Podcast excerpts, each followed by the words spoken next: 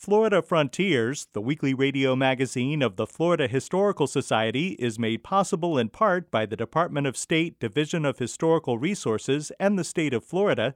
It's also made possible by the Jessie Ball DuPont Fund and by the historic Rossetter House Museum and Gardens in Gallie, celebrating pioneer history, the natural environment, and women's history. Available for weddings and events at rossetterhousemuseum.org.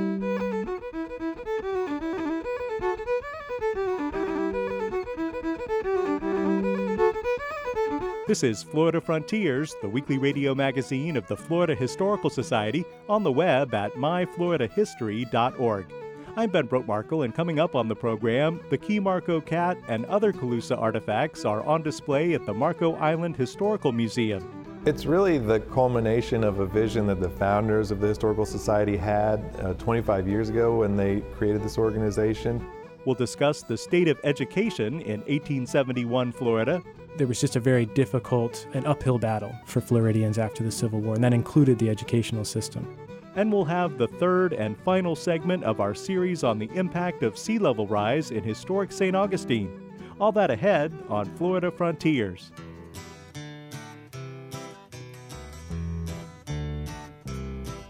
Now old Mr. Johnson had troubles of his own. He had a yellow cat who wouldn't leave his home. He tried and he tried to give the cat away. He gave it to a man going far, far away.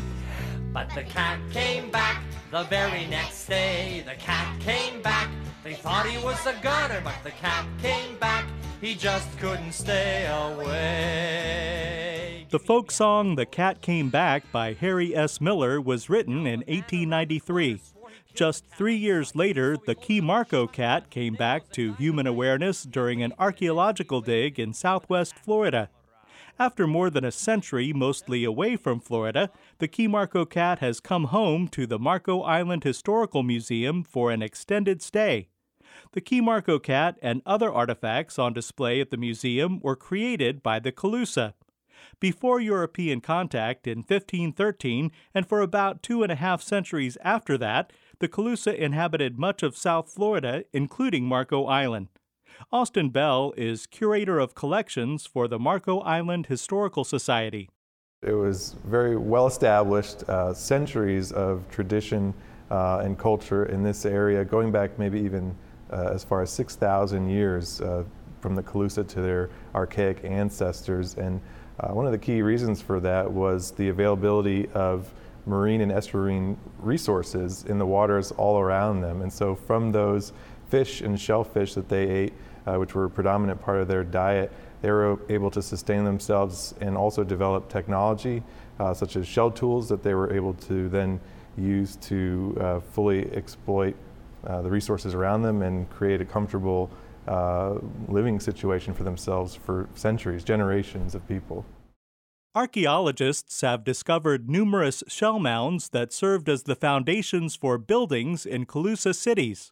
Many of them were built on large uh, shell earthworks, including uh, one here on Marco Island uh, that archaeologists call Key Marco. Uh, and they were built basically uh, cities built on shell middens, uh, what were essentially at one point uh, garbage piles and refuse of you know the shellfish that they were eating every day, uh, and then they built their structures on top of these shell middens, um, and they were scattered all throughout you know the 10,000 islands, the Everglades, the Southwest Florida area. Spanish documents indicate that there were at least 50 or 60 towns. One of them was likely Muspa, which was in the area of Marco Island, according to Spanish descriptions and maps. Um, and um, so that would probably, possibly be in the area where the Key Marco site was later found. The Calusa were one of the most powerful tribes in Florida with a sophisticated political system.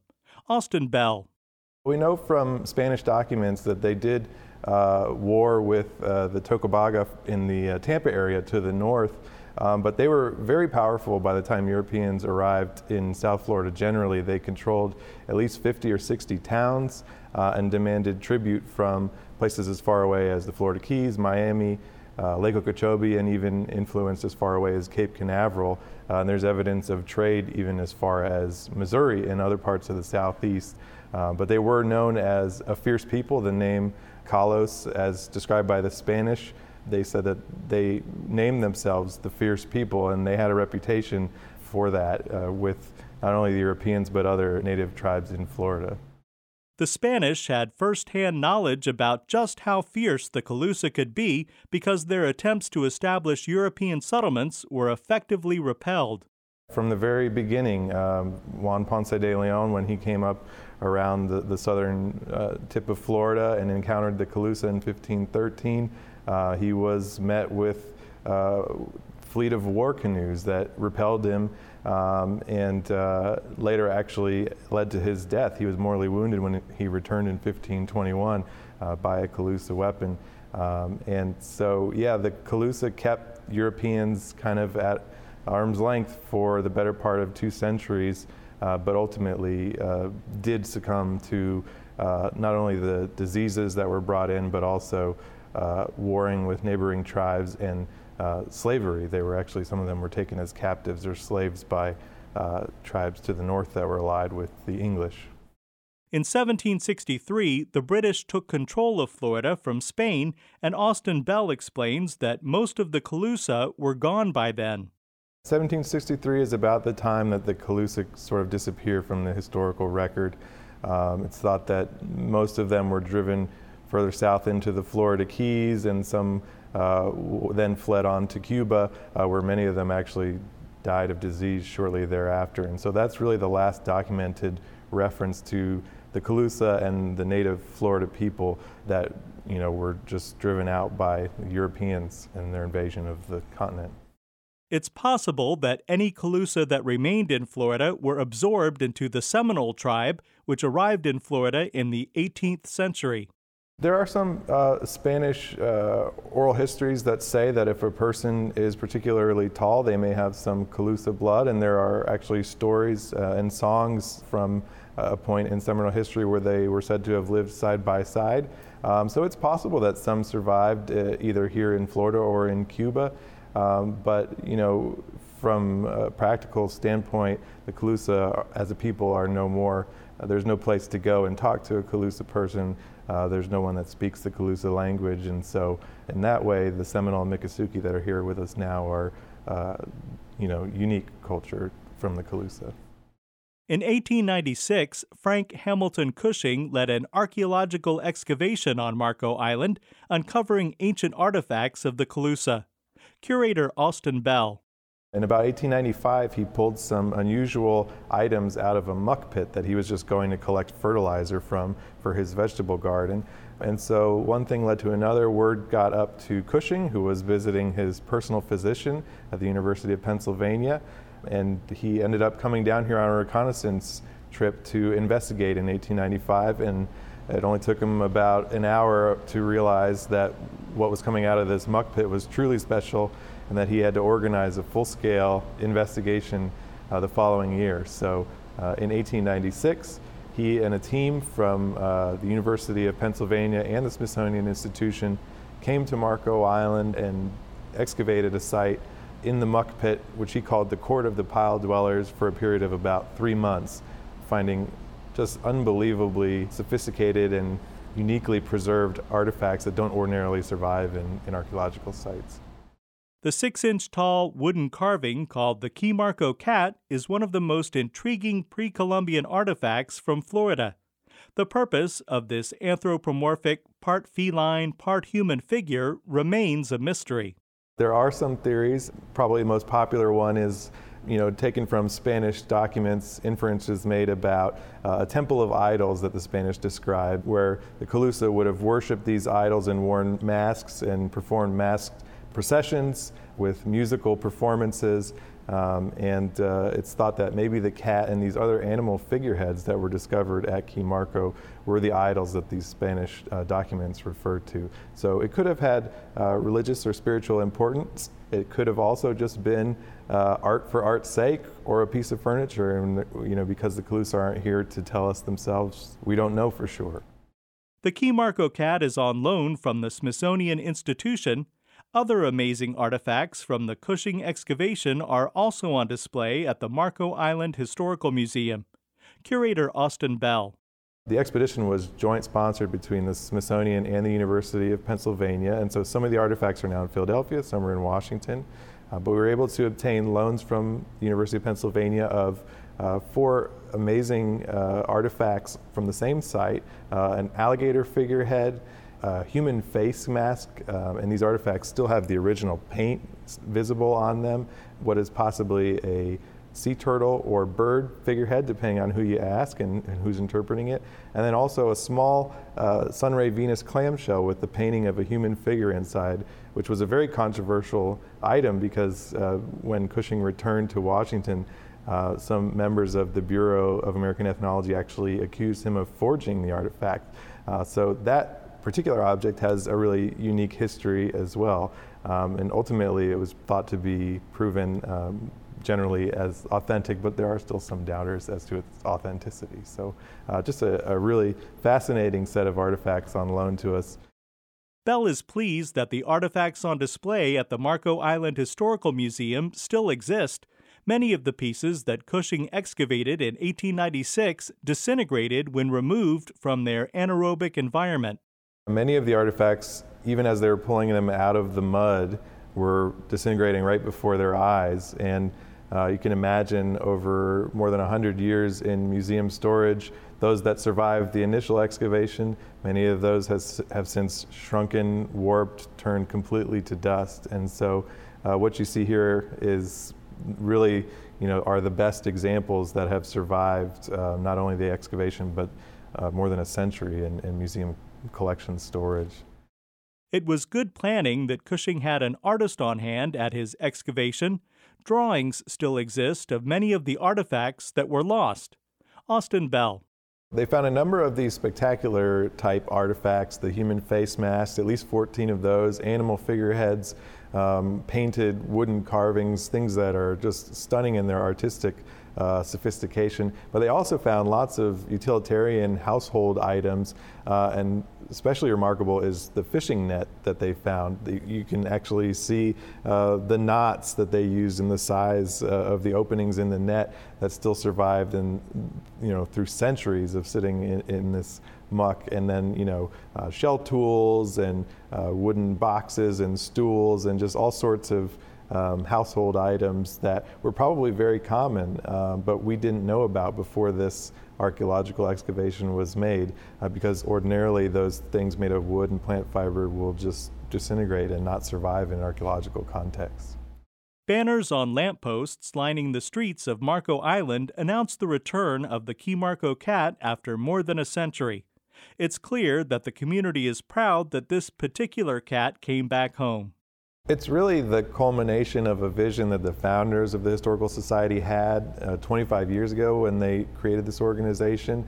Um, they wanted to build a museum on Marco Island. They achieved that dream in 2010, and they actually built the museum uh, architecturally around the idea that these artifacts would one day come home and be put into these display cases that they installed from the outset. And so here we are nine years after the museum first opened and the artifacts are finally in place. Uh, we're just so excited to have these artifacts here and share that with, with the public. Austin Bell is curator of collections at the Marco Island Historical Museum, where the Key Marco cat and other Calusa artifacts are now on display. But the cat came back the very next day. The cat came back. They thought he was a gunner, but the cat came back. He just couldn't stay away. Give me a meow. This is Florida Frontiers, the weekly radio magazine of the Florida Historical Society. I'm Ben Brotemarkle. Time is running out to register for our exciting Caribbean conference cruise taking place May 16th through 23rd. You can guarantee your place on board now at myfloridahistory.org. Fascinating presentations by leading Florida historians and graduate students will be augmented with special tours to historic sites in San Juan, St. Thomas, and Grand Turk. Don't miss the boat. More information is at myfloridahistory.org. Teach your children well. Their father's help did slowly go by. Joining us now is Ben DiBiase, Director of Educational Resources for the Florida Historical Society and archivist at the Library of Florida History in Cocoa. Ben, in 1871, a federal report was published that included an evaluation of education in Florida. Yeah, that's right, Ben. What we're looking at is a fairly standard federal report on the overall condition of, of the nation's education systems by state, which of course includes Florida in 1871. And in the report, there are hundreds of tables and reports that deal with the demographics of the nation's school systems. They talk about truancy rates, talk about what is actually being taught in the schools. You know, this was a time when a, a kind of a classical European education was really in vogue. Uh, they talk about the differences between public and private education, how to use public funds to pay for education. That was a big debate in the United States at this time. So there's really a lot of fascinating information about the state of America's schooling systems during this time period after the Civil War. And again, it's broken down by state. So the beginning of the book includes these overall statistical analyses of how different states compare in terms of literacy rates, things like that. And then it, it breaks down by state how each county, how each city and municipality is handling funding and things like that. So some of it's a little bit dry, but if you kind of step back and look at it as a snapshot of how the young generation of Americans that are coming up in the post Civil War years, how they're being educated, it's really a fascinating collection of material. And unfortunately, this report took a very dim view of the state of education in Florida after the Civil War, didn't it?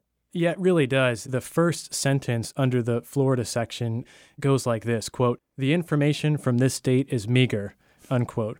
And the second sentence is, quote, education encounters fearful obstacles, unquote. A bit foreboding when you start the chapter on Florida. But remember, too, that Florida was a Confederate state. This is only 1871. Florida was uh, uh, left the Union in 1861. It was a fairly small state, but was one of the hardest hit by the Civil War, both economically, in terms of its people. A lot of people died that were from Florida, fought for the Confederacy, and there was just a very difficult and uphill battle for Floridians after the Civil War, and that included the educational system. So by 1871, they were really kind of crawling out of this hole. In fact, Florida was only readmitted back into the Union in 1868. So it had only been a state. They redrafted their constitution in 1868, and they were still really under federal regulation and federal laws. So, of the southern states that were trying to rebuild, Florida is really at the bottom of that list. And, and you can see that illustrated in this U.S. Bureau of Education report. And as you go through, the, the entire report for Florida is only three pages compared to some states that are 20, 30, 40 pages. There are only three pages of material. In fact, all of this data comes from reports given to the U.S. Bureau of, of, Education from the Peabody Fund. Now, the Peabody Fund was started in the late 1860s by George Peabody, who was the very well known American financier and, and, philanthropist. He's considered the father of American philanthropy. He gave away a lot of his fortune to, especially after the Civil War, to poorer states in the South. And, and the education fund that he set up, a lot of that money went to Florida. So there were $1,000 here, $500 here going to different schools. So most of the narrative part of this report deals with just money that's being handed out as part of the Peabody Fund. Now, they say here that according to Florida's 1868 Constitution, the schools are supposed to be funded by a mix of both public and private funding, but unfortunately, they say that the state tax and then the local taxes are so dismal that it's almost non existent. So, almost 100% of the funding is coming from private sources, including the Peabody Fund, the Freedmen's Bureau, uh, in the case of African American students. So, it's very, very difficult, especially in rural counties. When we flip over to the third page, there's a table here that lists the school attendance and illiteracy rates for each county. And you'll note that some of the larger counties like Duval and Monroe County, which includes Key West, were some of the most populous counties in Florida, Alachua, Leon County, Escambia.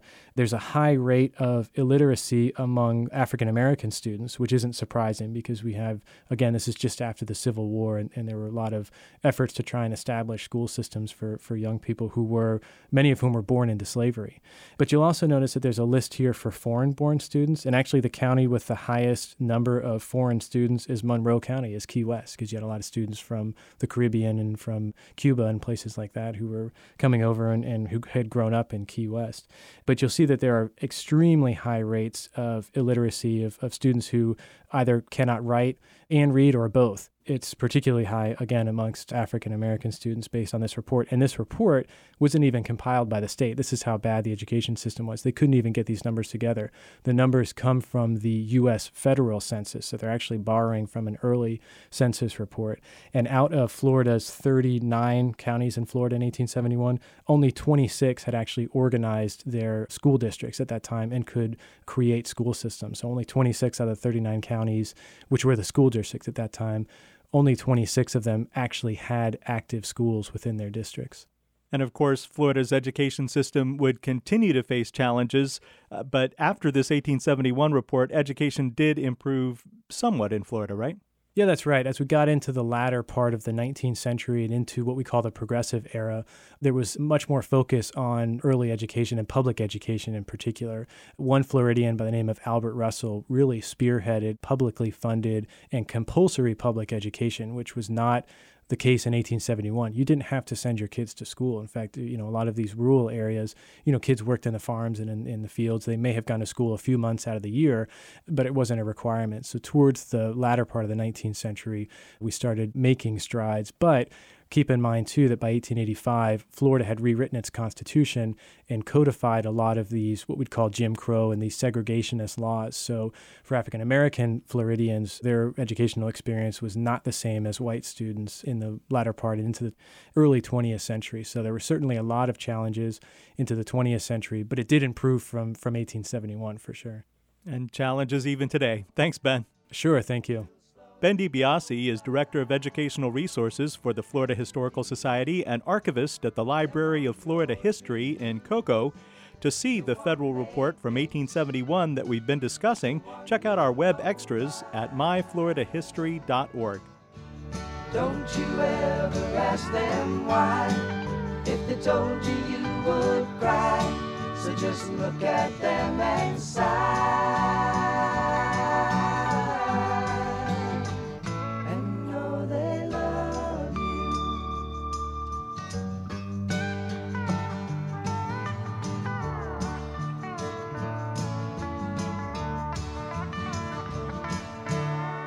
This is Florida Frontiers.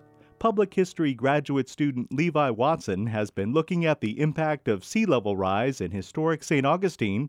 We have the third and final part of that series. Recently, the U.S. government's climate website, climate.gov, updated its 21st century sea level rise projections to 2 meters of rise by the year 2100. The end of the century may seem distant, but coastal cities around the world are already dealing with the effects of incremental rise. St. Augustine is working to combat those effects to protect both modern structures and the city's many historic buildings and monuments. While in St. Augustine, I sat down with Jessica Beach, an engineer in St. Augustine's Public Works Department. Beach is in charge of the city's stormwater program. I asked her about one of the most pressing issues the city is dealing with nuisance flooding. So, anywhere from 12 to 16 times a year, we get the tidal water backing up into our storm sewer system and it floods roads and things like that. So, we've been dealing with that for a very long time. However, the frequency and I'd say the depth of that is start we're starting to notice it getting worse. We need to start doing what we can now to plan for the future. And so currently, yes, we're already vulnerable. It's going to get worse if we're not able to implement some of these strategic adaptation plans on that. In an effort to identify the most vulnerable areas of the city, St. Augustine participated in a coastal vulnerability study. Phase one of the study used mapping technology to identify the most vulnerable areas of the city. The second phase suggested ways in which the city might adapt to and manage coastal changes caused by our changing climate. So we were fortunate enough to participate in this study. And that happened, I had mentioned 2015 to 2017. Well, we had two hurricanes right in the middle of that. And that brought to light what the mapping is telling us, and we faced the reality of what that looks like. Hurricane Matthew, it was not a direct hit to our area, and this was 2016. It was about 30 miles offshore, and we had a storm surge of about seven feet so when you look at elevation mapping, you project that through the city, and there was a lot of flooding within the city.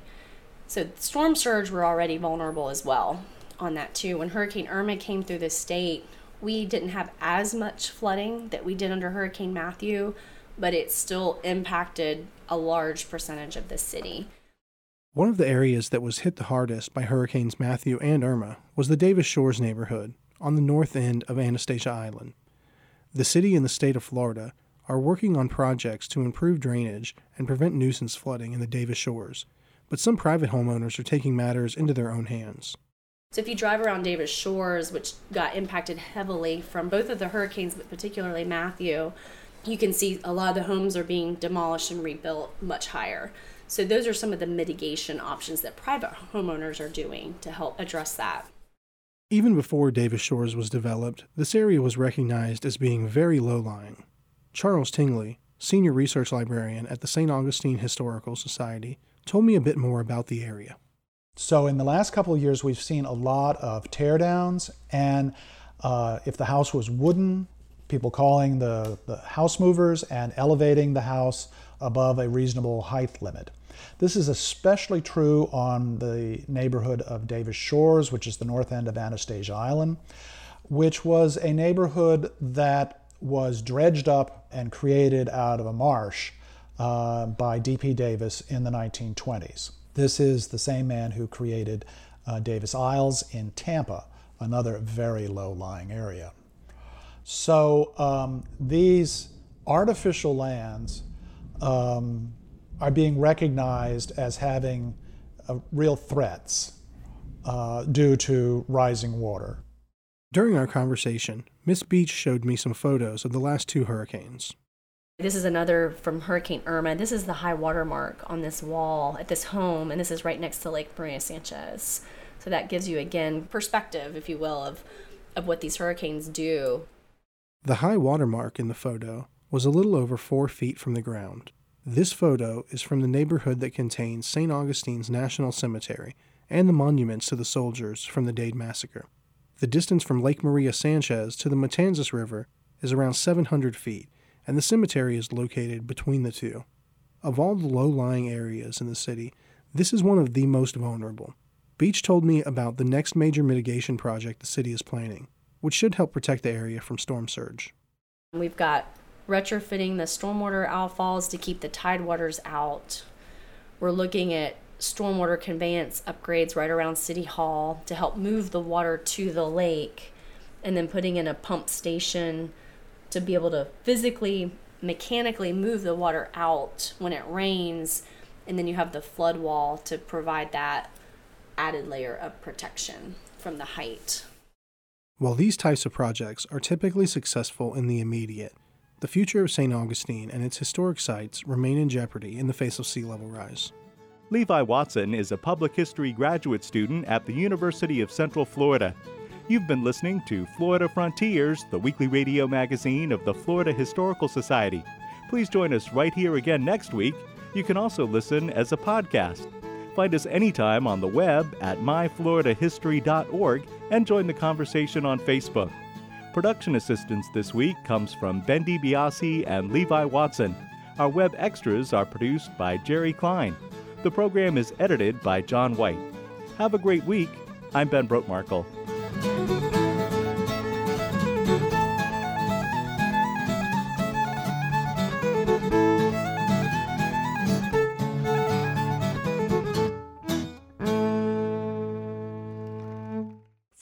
Frontiers, the weekly radio magazine of the Florida Historical Society, is made possible in part by the Department of State Division of Historical Resources and the state of Florida. It's also made possible by the Jessie Ball DuPont Fund and by the historic Rossetter House Museum and Gardens in Gallie, celebrating pioneer history, the natural environment, and women's history. Available for weddings and events at rossetterhousemuseum.org.